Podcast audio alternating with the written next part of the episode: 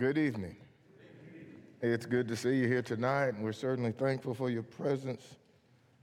Oh, he did leave them. I was like, I think Wes took my sweethearts. Let me get those, though. I need them later. We're going to continue our discussion of sanctification. In fact, we're going to be doing that for the next foreseeable several weeks, and we're looking forward to the study. Hope you are as well.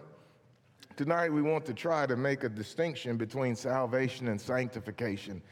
And we talked this morning about God's plan ultimately to bring the Christ, and what that does is lead to salvation. And unfortunately, because these things are misunderstood, I've actually had people say to me, I would become a Christian, but I'm going to mess it up. And since I can't be perfect, then they don't obey the gospel. That's a person, I think, that misunderstands the difference between salvation and sanctification. And sometimes it's God's own people that struggle with it.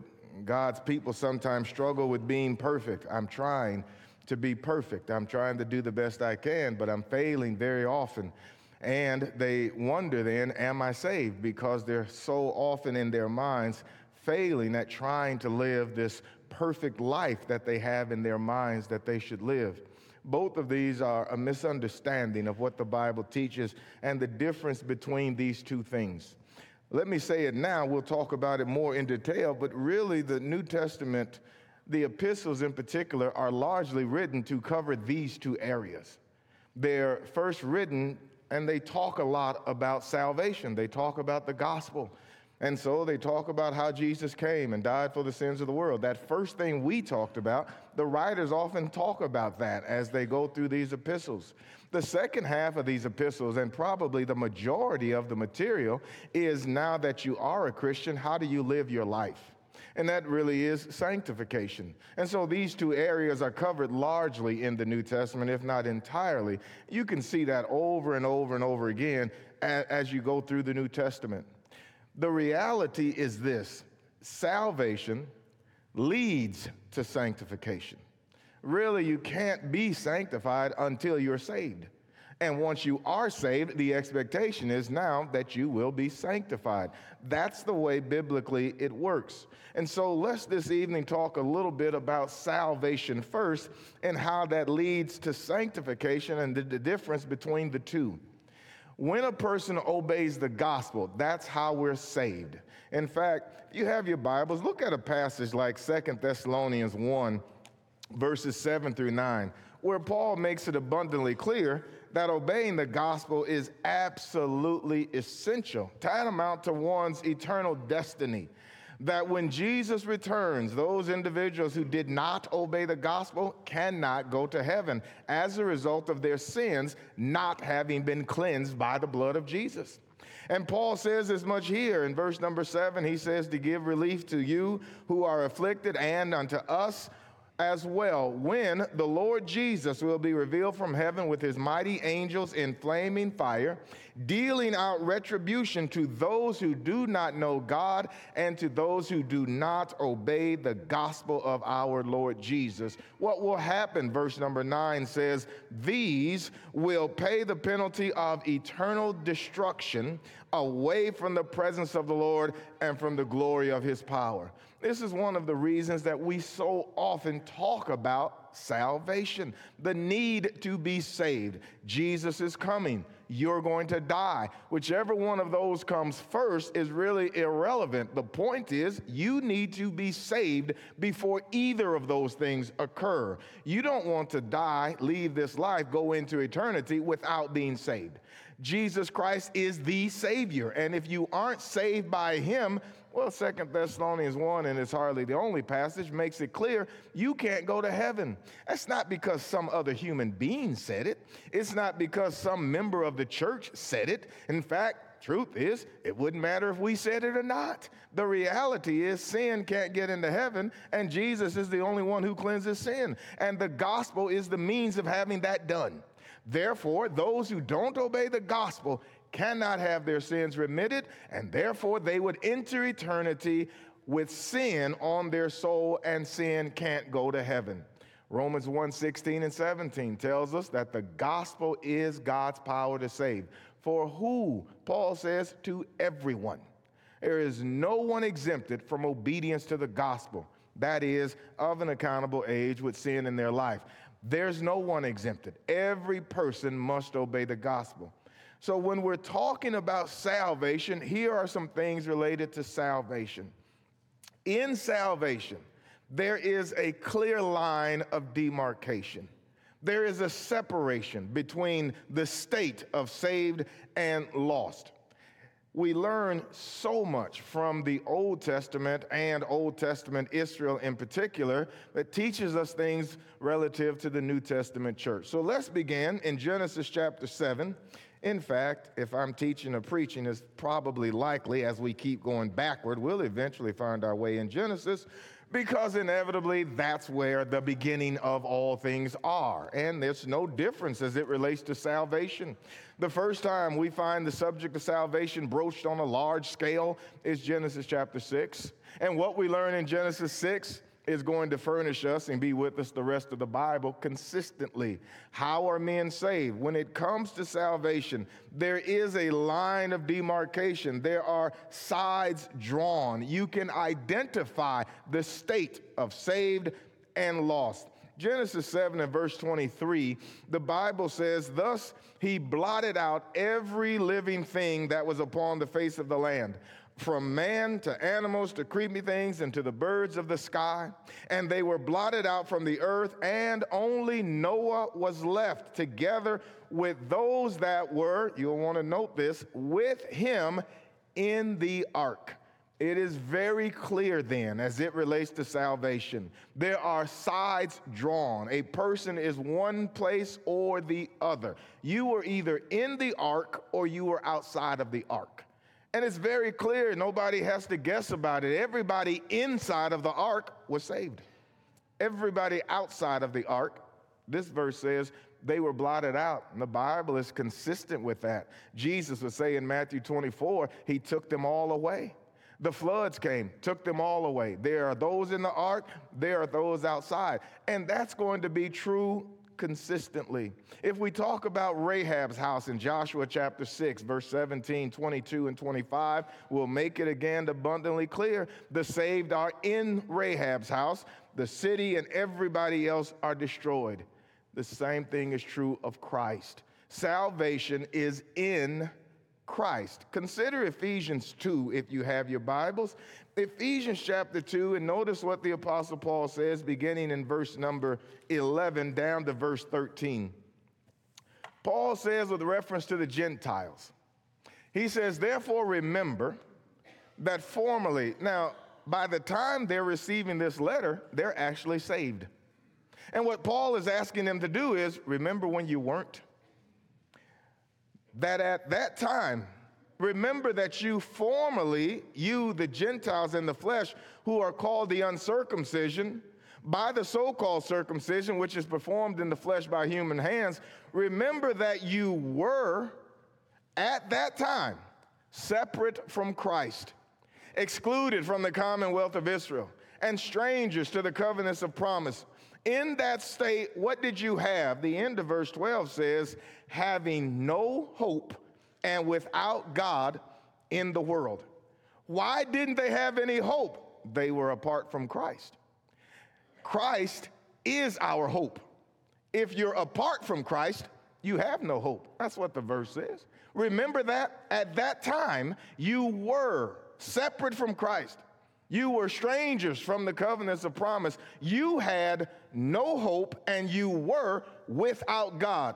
Person can't have hope without Christ and without God. There is no hope. But notice verse 13. Now he says, but now, that's the way you were, but now in Christ Jesus, you who were formerly far off have been brought near by the blood of Christ. Verse 14 says, For he himself is our peace. Who is it that makes peace? It's Jesus. Where is the peace found? In him. Where is salvation found? In him. Where's hope found? In him. why talk about salvation all the time? Because there's a clear line of separation, biblically speaking, from the ark of Noah to the house of Rahab to the body of Christ. A person is in that place or they're not in that place. And if one is not in that place, it's not possible for anybody here or anybody in the world, regardless of how much you love them, regardless of how much you care about them, regardless of how much you wish it were different. You can't make them have the hope that's in Christ if they're outside of Christ. You can't gift them the peace that's in Christ if they're outside of Christ. You can't will them the salvation in Christ if they're outside of Christ. What has to happen is they have to obey the gospel and get into Christ. Sometimes Christians get bothered by the emphasis of salvation. Every time we meet, somebody gives an invitation. Every time we meet, the gospel is preached and talked about. And sometimes this becomes a weariness to God's people. Some begin to wonder why are we always telling the world they're lost? Why don't we just live and let live? Get, listen, let's say we stop telling them. Let's say we got up and all we did was say, everybody's okay, you're okay. You know what? That wouldn't make it true. It wouldn't change a single thing. What Paul says here in Ephesians 2 11 and 12 is going to be true until the Lord comes back. Any individual outside of Christ, according to the Bible, has no hope in that state. Does that make them somehow uh, make us better than them? No. Does that make us think we know? No. It doesn't do anything other than explain the truth of salvation. A person is saved or they're lost. That is the point. And you're in the ark, you're out of the ark. You're in Christ, you're out of Christ. That is the point. In fact, let that be the motivator to move you to obey the gospel because that's the intent. Moses said to Israel in Exodus 32 and verse 26, and this is again the kind of idea behind salvation. He said, Who is on the Lord's side? You remember Elder, the event of the golden calf and they made the idol. And Moses came down from the mount and he said those words Who's on the Lord's side? Let him come to me. This is the nature of salvation.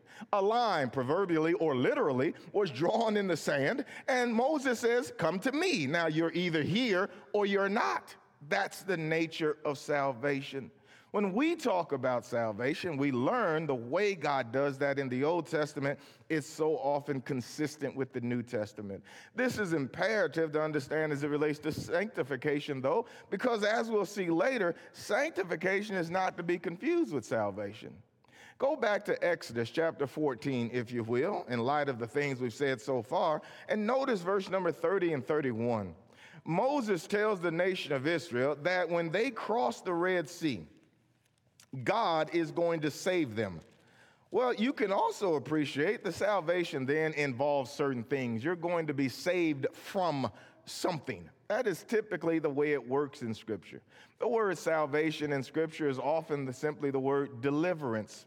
It's not always from sin, but it is always from peril or danger or some threat. Here, the threat is not sin for the nation of Israel, it's the Egyptians and they are pressing down upon them. They're going to come back and attempt to take them back to captivity. Moses says these words in Exodus 14, verse 30 and 31. Thus the Lord saved Israel that day from the hand of the Egyptians. And Israel saw the Egyptians dead on the seashore. Earlier in this chapter, Moses told them to stand still and see the salvation of the Lord. And he said, The Lord himself will fight for you. This must be about verse number 14 or 15 if you go back that far.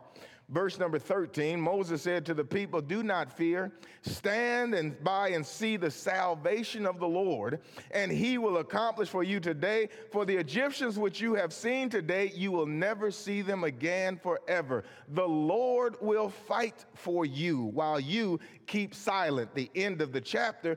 Thus the Lord saved Israel that day. Verse 31 says, When Israel saw the great power which the Lord used against the Egyptians, the people feared the Lord and they believed in the Lord and in his servant Moses. That is again the nature of salvation. We've talked in the past And all of these subjects and sermons inevitably find themselves connected in some way. But in talking about salvation, we said a person is saved by grace through faith. That's the nature of salvation. Salvation is not the result of works on humans' part. We don't originate the works. We don't come up with the thing that saves us. If anybody is ever saved, they're saved by God's grace. If God doesn't extend himself first, if God doesn't formalize the plan, reveal the plan, make it known to man, and provide the provisions and means, then we couldn't be saved. Seems very clear that there's very little Israel was going to be able to do about these Egyptians pressing down on them. The sea is before them, and the Egyptians are pressing hard behind them. There is nothing they can do. They can't part the sea, and that seemingly they can't fight the Egyptians. And so what do they do? Moses says, The Lord will fight for you. Well, it won't be by your good works, it'll be by God's grace, it'll be by God's mercy. However, faith is always demanded. In fact, if you were to read chapter 14 closely early in that section where we just were about verse 13, you will hear God say to Moses, Raise your staff and tell the people to go forward. The reason that's significant is the sea hasn't parted yet. And that's the nature of faith. Of course, that's another subject full of its own particular studies, but faith is trusting God. How are we going to move forward trusting God? Well, the sea is still there. God says, go forward, believing what? He'll part the sea. I'll take care of that if you trust me. You're always going to find the necessity for man to trust God before God saves man. Man must always demonstrate his trust in God, his reliance on God. When we talk about faith, that's what's being said. And when that's done, God will save. Why is that an important conversation? Again, go over to Titus chapter 3, and as you go toward Titus, stop at Ephesians 2. Here's the reason that's important. It's because when we start talking about sanctification, we're going to talk about Christians and their lives being lived ultimately to grow in the grace of God. But very often the confusion comes in when Christians start to believe that my good works keeps me saved that it's what I'm doing that's going to determine that God is going to save me by my good works. Your good works can't save you. In fact, by the time you start to do the good works, it's because you're already saved. That's the nature of Ephesians 2, where Paul ties all of those things together. Ephesians 2, beginning in verse number 8, Paul says, For by grace you have been saved. How are you saved? By grace. Through faith Always these two things. Can't get around it, never any exceptions. By grace through faith. But notice what Paul says next and not of yourselves. It's the gift of God. What we're talking about in is the genesis of salvation. Where does it spring forth from? It comes ek, ek, out of grace. It doesn't come ek, out of your good works. Doesn't originate there. Now, does that mean it doesn't matter what you do? It does not mean that. It means it comes from God's grace. It doesn't come from your good works. Are there good works to do? Yes. Whose works are they? God's. In fact, that's what he says next. He says in verse number nine, it's not as a result of works, so that no one would boast. For we are his workmanship, created in Christ Jesus unto good works it really works like that. God saves by grace through faith. Now, saved, God tells us the good works to do. We do the good works that God said, believing, trusting Him, never imagining that my good works saves me, never imagining that my good works is what does it. Otherwise, we'd boast. Look how good I am. Look how many Bible studies I had. Look how many times I attended service. Look how many times I. You remember a man talking like this in Luke 18, verses 9 to 14, where Jesus says two men went up to the temple to pray, one a publican, one a Pharisee. And the Pharisee said, God, I thank you that I'm not like other men. And he says that I tithe and I fast and I give all these things. I'm not even like that publican. And Jesus says, and that whole parable is about those who trust in themselves that they are righteous. We do need to do good works. That's part of sanctification. But the good works are going to grow out of the fact that we're already saved, not in order to be saved. Look at it in, in the book of Titus. Notice what Titus says in Titus chapter 3, beginning in verse number 1.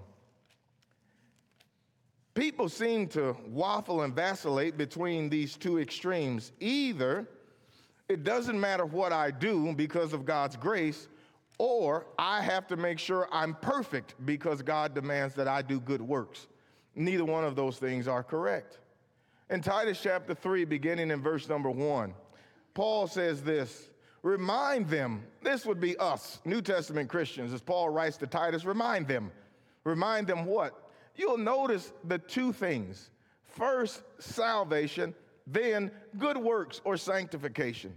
Paul says, remind them to be subject to rulers, to authorities, to be obedient, to be ready to every good work, to malign no one, to be peaceable, gentle, showing every consideration for all men. For we were also once foolish ourselves. We were once disobedient, deceived, enslaved to various lusts and pleasures, spending our life in malice and envy, hateful, hating one another. But that's the way we were. We were without hope. We were without God. We were without Christ. Paul says we were that way. But, verse number four, when the kindness of God our Savior and his love for mankind appeared, he saved us. Not on the basis of deeds which we have done in righteousness, but according to his mercy by the washing, regeneration, and renewing of the Holy Spirit whom he poured upon us so richly through Jesus Christ our Savior, so that being justified by his grace, we would be made heirs together according to the hope of eternal life. This is a trustworthy statement, and concerning these things, I want you to speak confidently so that those who have been believed in God will be careful to engage in good deeds. These things are good and profitable for men. I trust you heard from about verse 5 down to verse number 7 that we were justified by God's mercy. And having been justified, now then we do good works to give him glory. But we don't reverse that. We don't put the good works as the means of the salvation. It's hard for me to know whether or not I'm communicating effectively because, you, well, I don't know. I'm hopeful. How's it going so far in your estimation?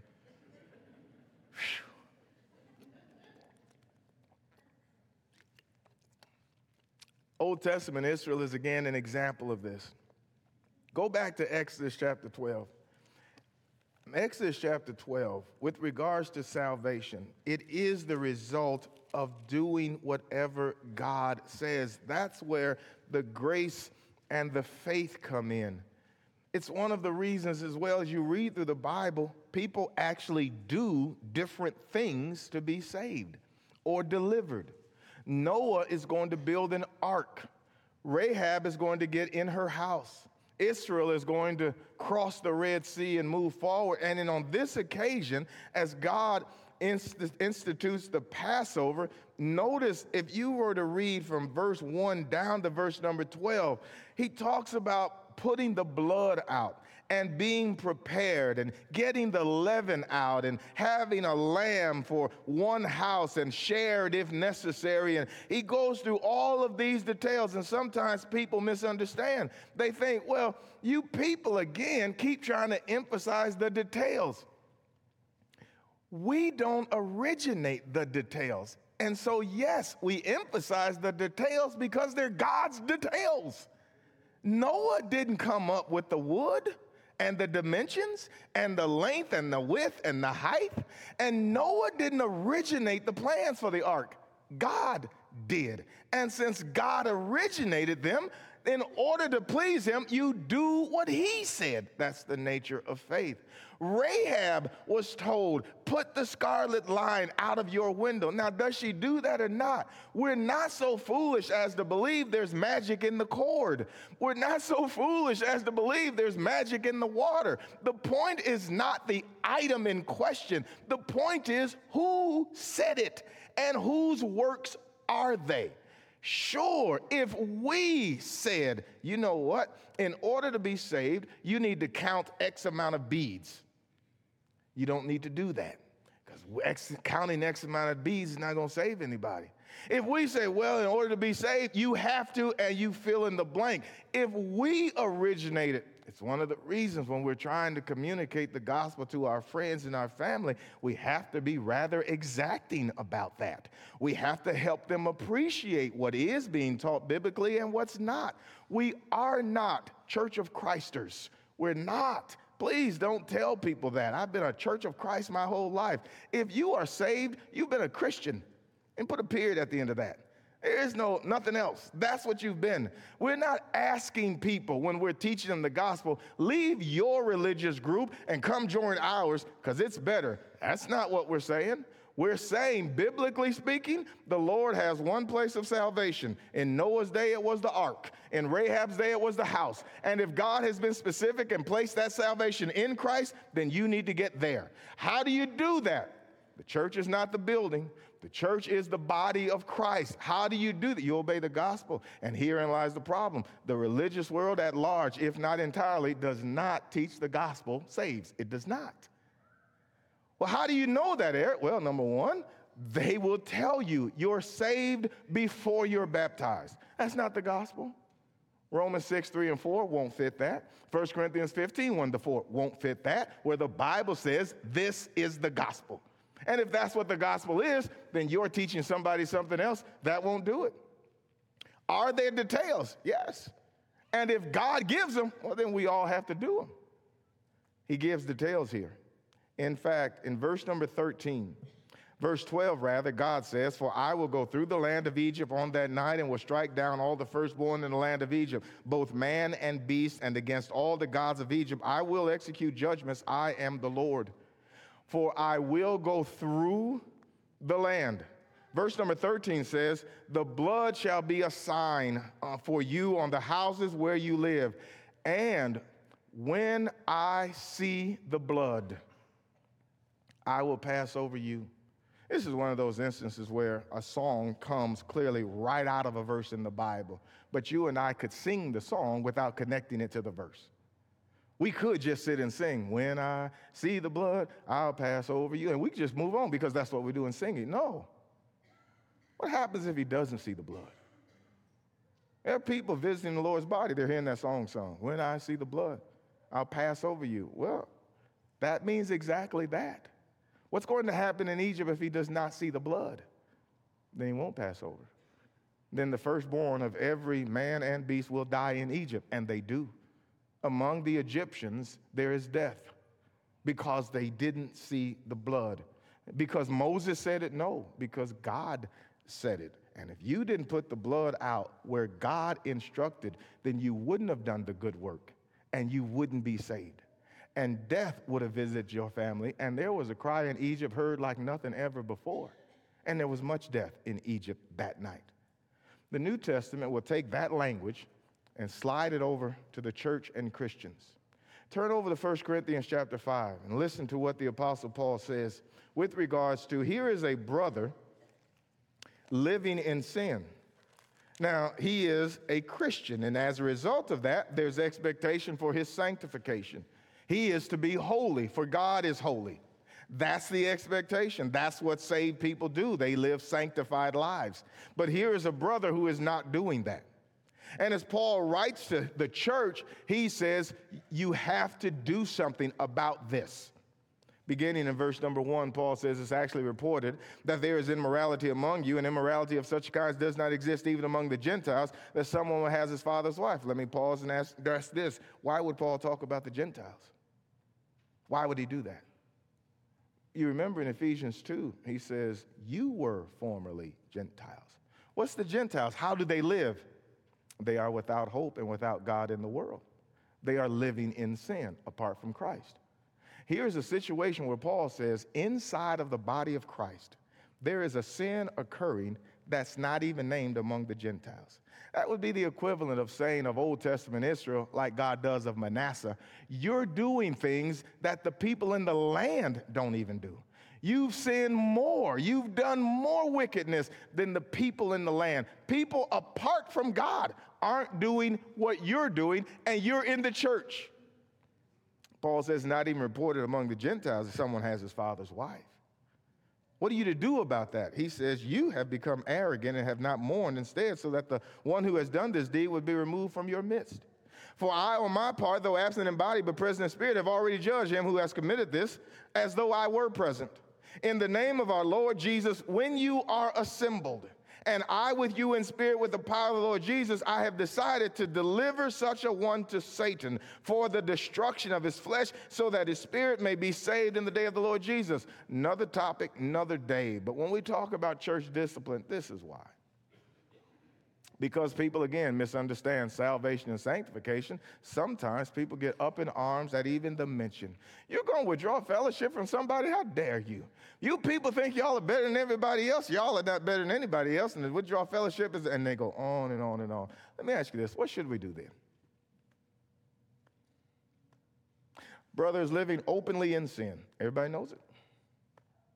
What should the church do? We have but two options. We can do nothing and endorse it. That's what Corinthians doing. That's exactly what they're doing. Paul says you become arrogant. You're puffed up. You're feeling good about this as if everything is right. Or we can do what the Lord says and do what Paul says here and exercise discipline. What should we do? Here's what I hope.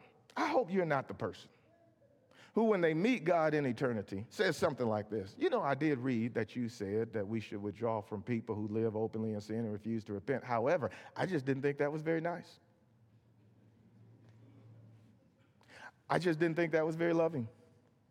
In fact, I thought the loving thing to do was to live and let live and let them alone. And who was I to say something about it? You know, that's just not the way the Bible pictures it. But I hope that's not your position. It is some people's, though. It's not Paul's position. In fact, notice how Paul connects it. He says in verse number six, Your boasting is not good. Do you not know that a little leaven leavens the whole lump? What should you do then? Clean out the old leaven where would we be talking about leaven and cleaning it out? That would be Exodus 12. What else was in Exodus 12? Passover. Blood. When I see it, I'll pass over. What did they have to do in those first 11 verses of Exodus 12? Get the leaven out. What's Paul saying here? Get the leaven out. Why? Just keep reading.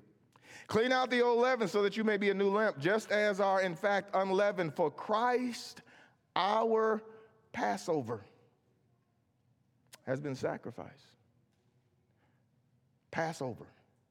When I see the blood, in this case, the blood of Christ. When I see the blood, I will pass over. But what if he doesn't see the blood? Well, there's no passing over. What happens in this case, it won't be physical death, it'll be eternal death. It'll be the second death. It'll be people's souls cast into eternal damnation. From where? Inside the church. Why? Lack of sanctification. They're already saved people. Absolutely. In fact, the book is written to the church of God at Corinth. And throughout the book, he calls them brethren. That they're saved, there's no doubt about that. But the sanctification, living holy, that's demanded by God. And without that, then God won't pass over. The salvation is intended to be understood as certain and fixed so that from there you can live a sanctified life. The challenge comes in when people are led to believe that their salvation is connected entirely to their sanctification. And that is every step I take as a sanctified person, if I have a misstep, then that means I'm not saved. And so in sanctification, we're on this process of journey, but I've messed up. And that then interferes with my salvation. What I'm trying to describe, at least at this point, is that's not the way it works with salvation and sanctification. Growing in Christ, maturing in Christ, is not intended to be a threat to salvation. So that every time there's a misstep, we go back to being unsaved that is where many Christians live their lives, but that is not the nature of the biblical teaching relative to these things. As it relates to salvation, there are some identifiers. Number one, salvation is relational. God saves us and he becomes our Father. 1 John 3 and verse number 1. Secondly, salvation is translational. You're actually moving from one location to another. You're being translated, Colossians 1:13, out of darkness into the kingdom of God's dear Son. If the Ephesians were without God, by obeying the gospel, they become near by Christ's blood. It's translational, you move. Thirdly, it's locational you uh, move from one place to another. As we talked about Noah, you're in the ark as opposed to outside of it. You're in the house as opposed to outside of it. You're in Christ as opposed to outside of him. And this is where, again, many Christians think I'm in Christ, yes, but I sinned, and now I'm out of Christ. That's not the way it works. That's not the biblical teaching and model. In fact, we wouldn't do that to Old Testament Israel. We never do. We march with them through their history, and rarely do we say, well, they had a misstep, and so I guess they're no longer God's people. That's not how it works at all. They had a misstep, and so I guess God is done with them. That's not how we read the Old Testament at all, and that's the Old Testament. In fact, we read Romans 15 4 a couple of Wednesdays ago. It's supposed to produce hope. Hope in who? Hope in God, hope in them that they can treat each other the way God intended, and ultimately hope for us. Five things the saved then must know. Number one, we must know who we are. This is why, again, my hair is almost on fire, the little bit that I have, when I hear Christians refer to themselves and others as sinners. That's not who we are, that's who we were. But look at 1 John 3 and notice what he says in verse number 1. Because of the nature of salvation, we were without God. We're not anymore. We were sinners. We're not anymore. The nature of our relationship with God has changed. John says in 1 John 3 and verse number 1 See how great love the Father has bestowed upon us that we should be called children of God.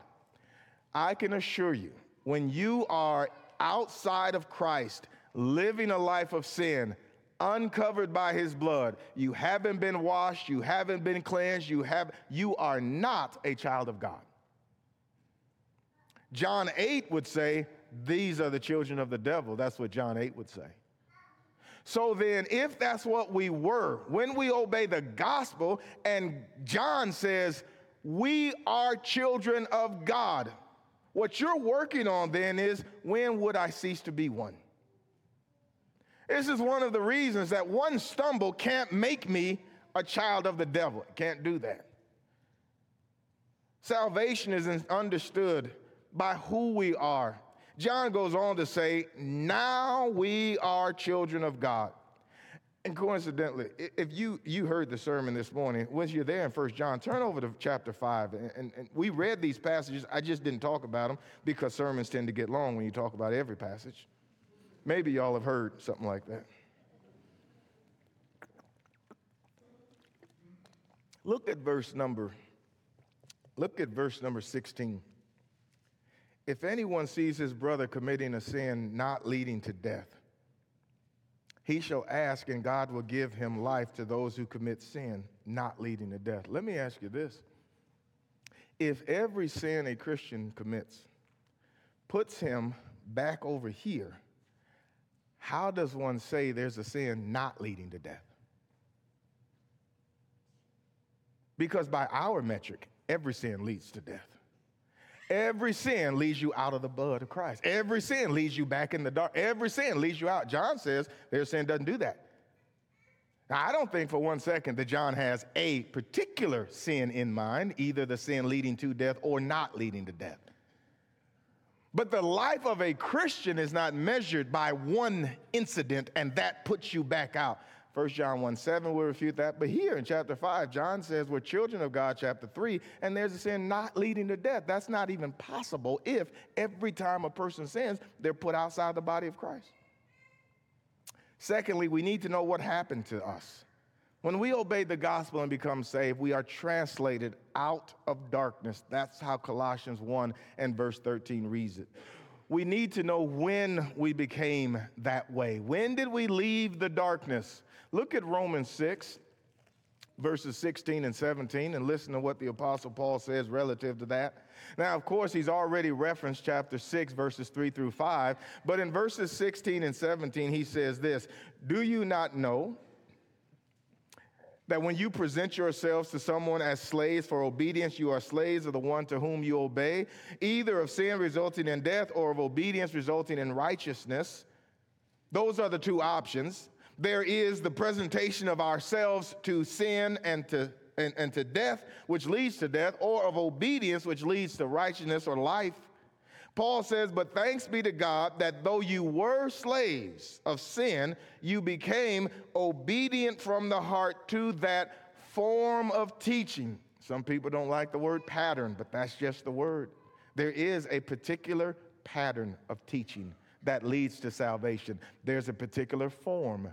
For those who are seamstress, they surely understand when you're sewing things, you follow the pattern. You go by the pattern, look on the outside, I like that. I'm going to make that. You go home and then you follow the pattern, and what you saw is produced. If you're a good seamstress, well, that's the way it works. Moses was told, See that you do all things according to the pattern. That's how the tabernacle was made, Exodus 25, 9 and 40. Here, Paul uses that analogy, that language, and says, with reference to the gospel, you didn't haphazardly become a Christian. You didn't imagine it, you didn't stumble into it. There was a very specific pattern of teaching taught to you, and you obeyed from the heart that form of teaching. What was the result of it? He says, You obey from the heart that form of teaching was committed to you. And verse 18 says, Having been freed from sin. How were you freed from sin? What happened to you? In salvation, you're translated out of darkness. When did it happen? When you obeyed that form of teaching. As mentioned, he's already explained it back in this very chapter, verses 3, 4, 5, leading down to this section. Where are we then? After you obey from the heart, now that you're a child of God, the Bible says in 2 Timothy 2 and verse number 10, Paul says, Therefore I endure all things for the elect's sake, that they may also obtain the salvation which is in Christ Jesus. Salvation is in Christ. How do I get there? There are two passages in the New Testament tell you how to get into Christ. One of them is in this very chapter. Again, verses 3 through 5. Another one is Galatians 3:27. For as many of us as have been baptized into Christ, we put on Christ. When did I robe myself in Christ? When did his blood cover me? When did I become part of God's family? The Bible uses a lot of analogies. One of them is you were born again. When's the new birth? When you obey the gospel of Jesus Christ. John 3 3 through 5. You obey and you are washed, you are cleansed, you are born again. There is a death, a burial, and a new birth, a resurrection. That's when I obey the gospel. Now I'm God's child. Now I'm in Christ. Now I have my sins cleansed. Now I'm saved.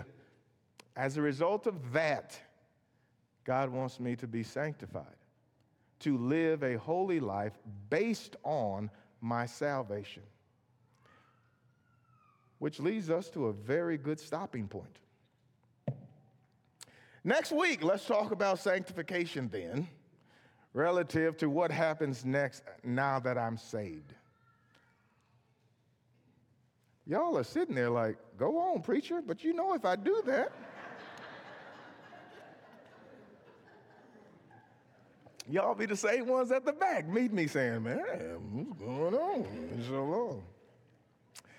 There is a difference between salvation and sanctification. If you take anything from the night, hopefully you took more, but if you take anything, please take this, this concept that salvation is a one time action that puts me into the place where God has placed salvation and creates a relationship with God I didn't previously enjoy. And adds me to his family, washes away my sins, and all of the words that God uses to describe that. Doesn't matter which one. Justification, it's accomplished here.